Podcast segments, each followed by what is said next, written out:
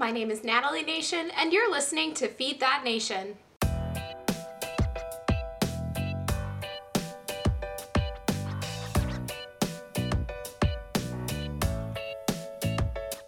Before we begin, if you're listening to me on a podcast platform, go ahead and leave me a five star rating, review, and subscribe if you're able. If you're listening to me on YouTube, go ahead and subscribe to my channel, leave this video a thumbs up, and comment below. It helps me out so much. Also, go follow me on Instagram. I'm at Feed That Nation. So today's going to be a little bit of a story time, and I'm going to be talking about my experience with being a college RA or a resident advisor and why I quit after one semester. This particular period in my life where I was an RA and I decided to quit, and all of the other details, all of the other factors that were going on in my life at the time, I've sort of realized now that this was a turning point for me in terms of figuring out who I was as a student, what I wanted, what I needed, and how to get there. And ultimately, how to help myself be more successful and how to help myself be more happy the process to become an RA at my college, and I should probably also say before I begin, I am not in any way, shape, or form speaking for my previous educational institution, my previous employer. These thoughts, opinions, experiences are my own. I'm even wearing my sweatshirt that I got when I was an RA, but regardless, I definitely think very highly of my educational institution, and I had a really positive experience in some ways being an RA, and I definitely don't want to like hate on them through this podcast. So I just wanted to say all of that before I really dive in. So, anyways, the process to become an RA at St. Kate's was that you applied in, I think, February or March, and then you did a couple of different interviews, and then you were chosen and formed in April ish.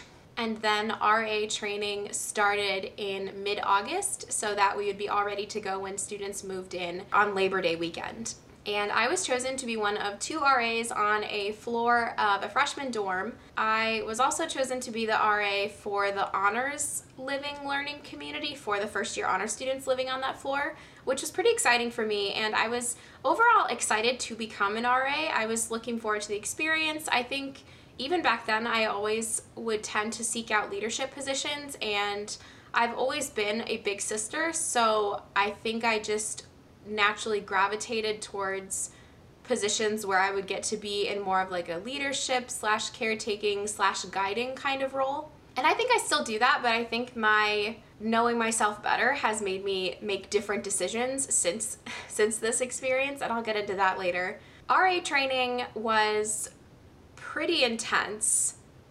And there's obviously a lot of different factors that have to go into this. RAs play a lot of different roles. No matter what campus you're on, RAs play a lot of different roles.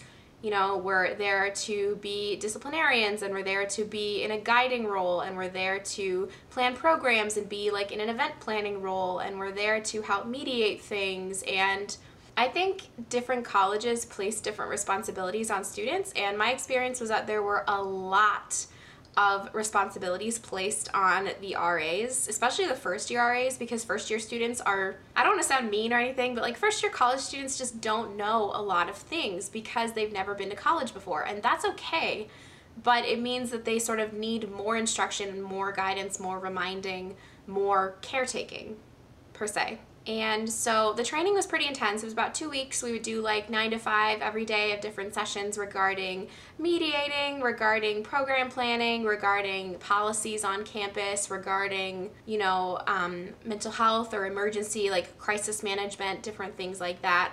And honestly, a lot of those experiences, like learning about what a mandated reporter is and learning about like Title IX and all of the different rights that college students have and the different resources available on our campus to students was really helpful. And I think it's actually informed a lot of what I talk about now on Feed That Nation because I know that these things are available to students and that students have the right to them. I think through all that training, I started to get a little nervous too because I was just realizing how big of a job being an RA was. Not that I didn't know it before, but it didn't really seem all that real until we got there. I was like excited to meet my residents, obviously excited to meet all the first year students who are moving in, and move in day was actually pretty darn fun. It was very busy, obviously, it was very hectic. It was kind of a little bit insane in every way possible. Obviously, move in day is a big day for first year college students, especially at St. Kate's. We tend to have a lot of multicultural students, a lot of first generation students. So, obviously, move in day can be pretty emotional. There's a lot of family that wants to come, and it was just crazy, busy, hectic in a good way. And I actually really enjoyed it. As the semester started to go on, I think I had a couple of different moments where I realized that I might have bitten off more than I could chew in terms of both the RA job and being able to navigate that job and balance that job with the rest of my life as a student, the rest of my social life, the rest of my mental, emotional, physical health. To set the scene, I was taking a decently full course load. I think I had 16 credits and it was like food science. It was my accounting class that I absolutely loved. It was, I think, ASL level three, maybe, and then organic chemistry. And I've said this before, but organic chemistry is such a beast. Truly, truly is such a beast. And I am not a math or a science brained person and I really struggled to navigate organic chemistry that semester. I really struggled to navigate balancing that class and doing all the homework and the studying for that class, and I just wasn't understanding it. On top of planning programs and helping residents out with different issues, being on duty once every two weeks, and obviously having to do the things that go along with holding the duty phone and all of that. And honestly, none of those things I think would have been the straw that broke the proverbial camel's back, but it was just the combination of all of those things that really made me struggle. I was struggling with time management. I was exhausted all the time, but I wasn't sleeping very well because I'd be up late at night trying to do my homework, trying to navigate planning programs and making door decks, planning bulletin boards, and then just being anxious like oh this resident told me this the other day and oh i'm waiting for an email back from this resident about this thing and what if i did that wrong? And i mean on top of all of that i was also the president of another club and trying to navigate you know planning club events and planning club outings and trying to hang out with my friends and all of that. On top of remember i'm, I'm still adding things to this massive list of things here but i was really struggling with anxiety and depression. And it was something that I'd been struggling with for probably years leading up to that point, on and off. But I'd never really addressed it before because I figured it wasn't that important. I figured everybody feels this way at some point. I figured I should be able to handle this. I should just feel better and like doing the negative self blame, negative self talk. And month, month and a half went by, middle of October, I was really struggling and everything was just getting more and more intense and I was struggling more and more. And right about this time, I got an ear infection. I've had an assortment of ear infections over the past decade of my life. It just happens. And I tried to get an appointment at the campus clinic and I couldn't get one for a whole week. So I waited a week. It was now, I think, the last week in October for the appointment. And I went to the clinic and one of the forms that they have you fill out when you go to the campus clinic at St. Kate's is the PHQ9. And the PHQ9 is a nine question survey that evaluates for symptoms of depression. And I didn't really think anything about it when I was filling it out. I just filled it out honestly. I was still pretty miserable from my ear infection. I had, you know, a headache and an earache, and I just wasn't feeling well on top of, again, all the things I have mentioned before. And so I went to my appointment, filled out the PHQ9, saw the provider, looked in my ear, and she said, Why, yes, you do have an ear infection. However, it looks like it's clearing itself up, so I'm not going to prescribe you anything for it because it looks like it's healing on its own, which unrelated to anything else I'm going to mention today. I was really irritated that she wasn't going to give me any medication because I'd already been miserable for a week, but whatever, it's fine. But then the provider, after she you know, looked in my ear and everything, she kind of sat across from me and she got this really soft look on her face. And she said, You know, Natalie, the last time you were in the clinic in May, I think I got an immunization or something in May, was the last time I'd been there. On the PHQ9, you scored a 2. Today, you scored a 15. And I was wondering if you needed to talk about anything. I think that was the moment when I realized just how much I was struggling and how miserable I truly was and how much I couldn't handle it on my own anymore. Obviously, I like didn't know this provider very well. She's just one of the providers at St. Kate's. And I sort of gave an answer like, yeah, I just haven't been feeling well, feeling, you know, off, really busy, really stressed. And, you know, she recommended for me to go and check out the counseling center at St. Kate's and speak to a counselor about it. And I agreed it's probably a good idea. And I signed a release form so that she could send over like my PHQ9 and any other relevant information over to the counseling center. And then I went back to my dorm room to try and get homework done and prepare for my organic chemistry lab that I had later that day, a four hour lab for organic chemistry. I just, I couldn't focus and I couldn't get my head wrapped around the fact that I needed help. And I was struggling so much with just feeling so miserable and so overwhelmed and so anxious and so unhappy that by the time I got to this point with the PHQ9 and being recommended to go see a counselor, I don't know, a dam just broke or something like that where I just like laid on my bed in my dorm room and like locked the door and just cried. I texted my lab partner. I was like, I cannot go to lab today. And I just cried for like two hours. And finally, I found the counseling center's number and called to try and make an appointment, and they were booked out for four weeks. The soonest I could get an appointment was four weeks. And I made the appointment, but I was absolutely heartbroken by that and realizing that if I'm going to have to wait four weeks to see a provider to start working through my feelings, then I need to start figuring out how to make changes in my life right now so that I'm not just feeling as miserable as I am right now for the next four weeks. And so I started thinking more and more about what exactly was making me so miserable and started thinking about, well, what in my life can I change?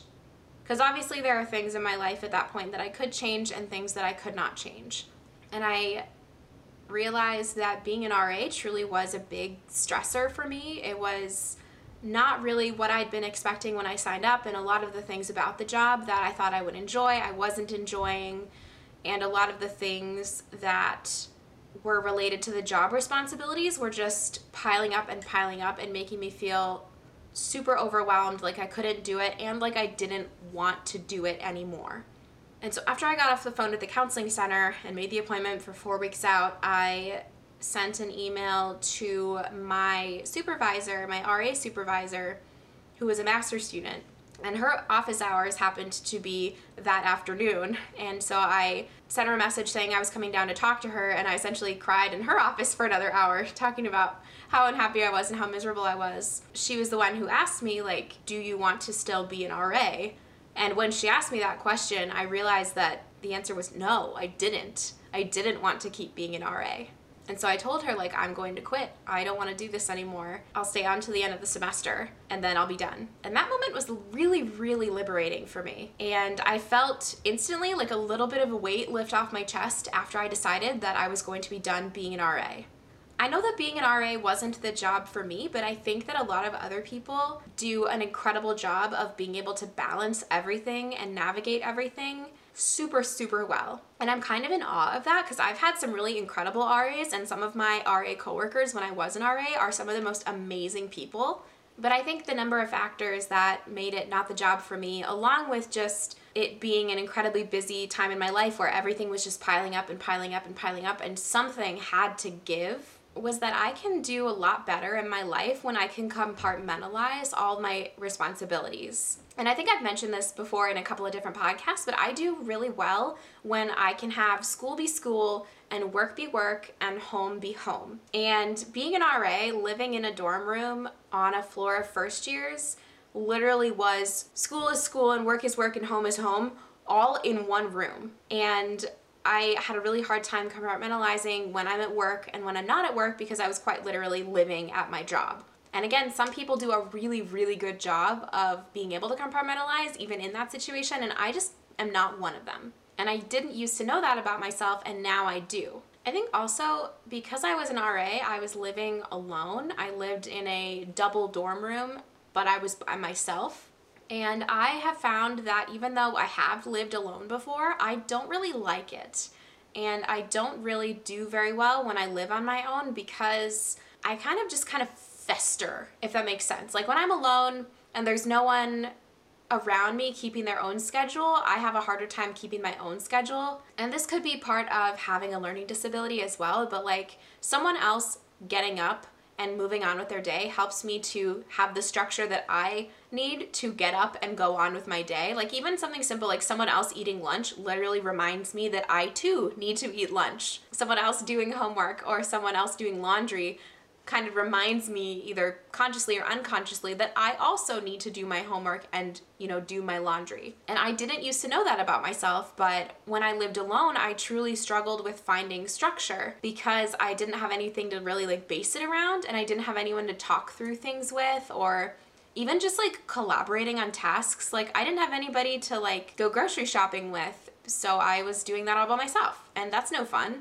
Just things like that. I do so much better when I live with someone else. And, you know, obviously now I live with my husband and it's really awesome. But even the roommates I've had since I was an RA, since being an RA, I have realized that they provide structure for me, whether they intend to or not. And I certainly do my best to be independent, but having a roommate who independently from me needs to eat and sleep and do homework and grocery shop and do laundry helps me to form the structure that I need in my life to also do those things. I think also I struggled with being an RA because, again, I have a learning disability, and that makes organizational skills and organizational functioning really challenging for me. And there's a part of being an RA where you have to be organized, fill out paperwork, respond to emails, and I'm just not super great at that. So, and obviously, this is something that I can't just avoid forever, but knowing those strengths and weaknesses that I have helps me to find jobs and find work, find meaningful work that allows me to utilize my strengths and not